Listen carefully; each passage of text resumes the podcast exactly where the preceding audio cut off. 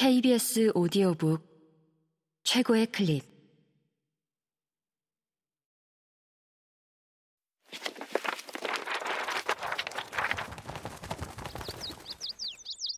KBS 오디오북. 아무튼 식물. 임이랑 지음 성우 김자연 읽음 씨앗부터 씨앗까지 아보카도 씨앗은 내가 발화시켜본 수많은 씨앗 중 가장 거대하다. 씨앗의 엉덩이 부분만 살짝 물에 넣어두어야 한다고 해서 플라스틱 컵, 이쑤시개, 나무젓가락 같은 물건들을 사용해 아보카도가 물에 완전히 잠기지 않도록 조치를 취한다. 열댓 개의 거대한 씨앗을 여러 통에 제각각인 모양으로 넣어두었더니 뿌리가 내리기를 기다린 몇 주 동안 주방이 마치 유치원생의 실험실 같았다.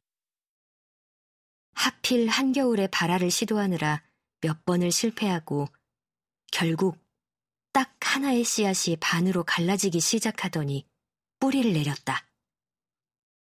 뿌리가 자라나며 새싹을 틔우기에 흙에 옮겨 심어 주었다.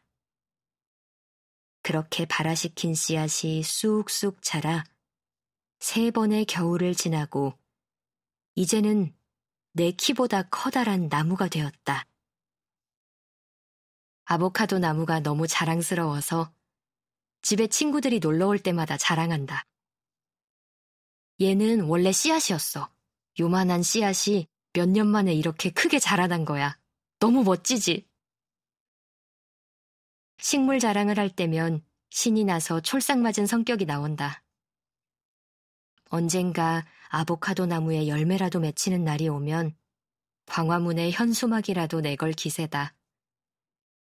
슬프게도 아보카도 나무가 열매를 맺으려면 지금보다 더 크게 자라야 하는데 겨울에 서울을 견딜 수 없는 나무라 층고가 어마어마하게 높은 집으로 이사를 가지 않는 이상 열매를 맺기는 어려울 것이다.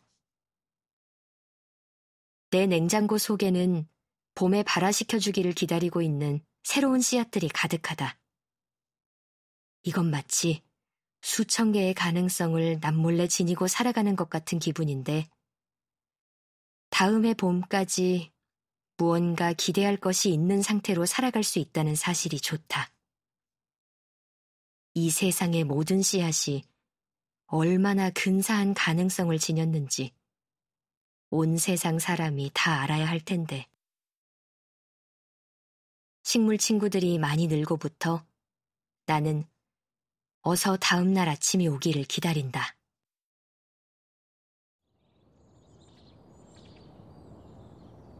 내일은 꽃봉오리가 열리겠지. 내일은 싹을 틔우겠지. 내일은 새순을 올리겠지 하는 마음으로 아침을 기다린다. 다음날 아침을 기다리는 마음에서 한참 더 멀리까지도 기다리게 된다. 가을이 오면 텃밭에 작은 알뿌리 식물인 구근을 심어두고 봄을 기다린다. 몇 개월이나 기다려야 올라올 새순 때문에 땅을 파고 구근을 심는다. 구근을 심은 자리엔 튤립이 자라날 것이다. 줄기가 단단하게 올라오고 이윽고 색색의 꽃망울을 틔울 것이다.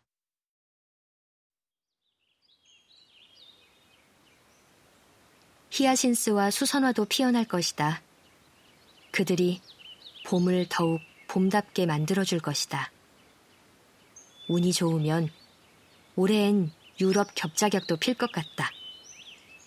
재작년에 겹자격 뿌리를 사다 심었는데 두어 해를 보내고 나서야 제대로 된 꽃을 볼 수 있을 거라고 한다.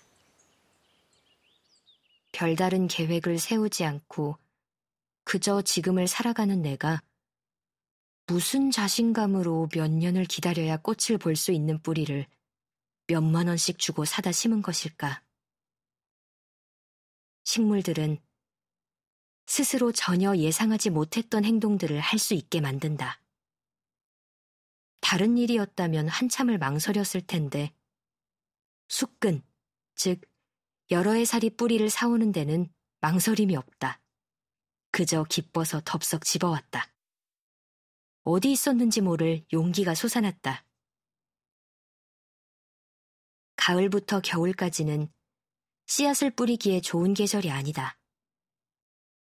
억지로 씨앗을 심어두고 따뜻하게 관리하려 해봤자 봄에 튀운 새싹처럼 건강하게 키우기 어렵다.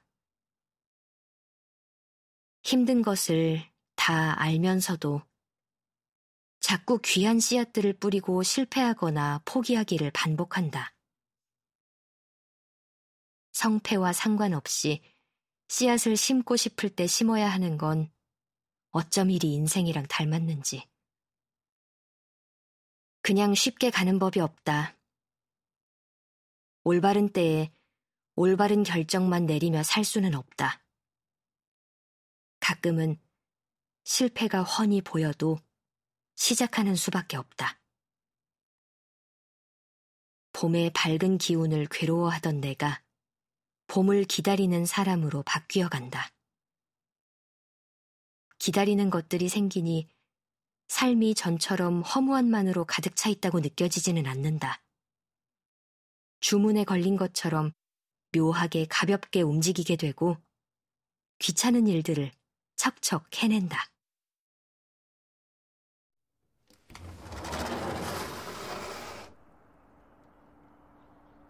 식물을 제때 돌보는 단순한 미션이 나를 자꾸 더 삶에 정붙이게 만든다.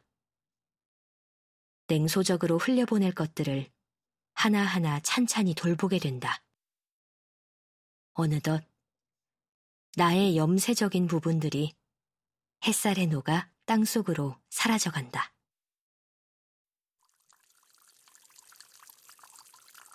자꾸 씻겨 사라져가도 아직 충분히 남아있지만 말이다. 이제 내 삶엔 허무와 식물이 함께 공존한다. 사람을 계속 살고 싶게 만드는 힘은 무엇일까? 나는 가끔 사라지는 상상을 한다. 어느 날 갑자기 내가 흔적도 없이 사라진다면 나의 세상엔 어떤 일이 일어날까? 내가 사랑하는 식물 친구들에게는 어떤 일이 일어날까? 수형이 멋진 커다란 식물들은 주변 사람들이 나눠 가질까? 작고 볼품없는 식물들은 어떻게 될까? 그러고서 생각한다. 아무도 가지고 싶어 하지 않을 못나고 비실비실한 나의 고사리들한테 물을 줘야 하니 내일도 모레도 살자. 이제 나의 세상은 나 혼자가 아니다. 여기는 노래와 햇빛과 계절로 풀과 꽃으로 가득 차 있다. 내가 사라지면 함께 사라져버릴 연약한 식물들. 삶 속에 어떤 존재든 사람을 계속 살아가게 만들어주는, 계속 앞날을 기대하게 만들어주는 존재들에 기댄다. 나를 포기하지 않을 수 있도록 힘을 보태준다. 나는 나로서 더 강해지고 단단해진다.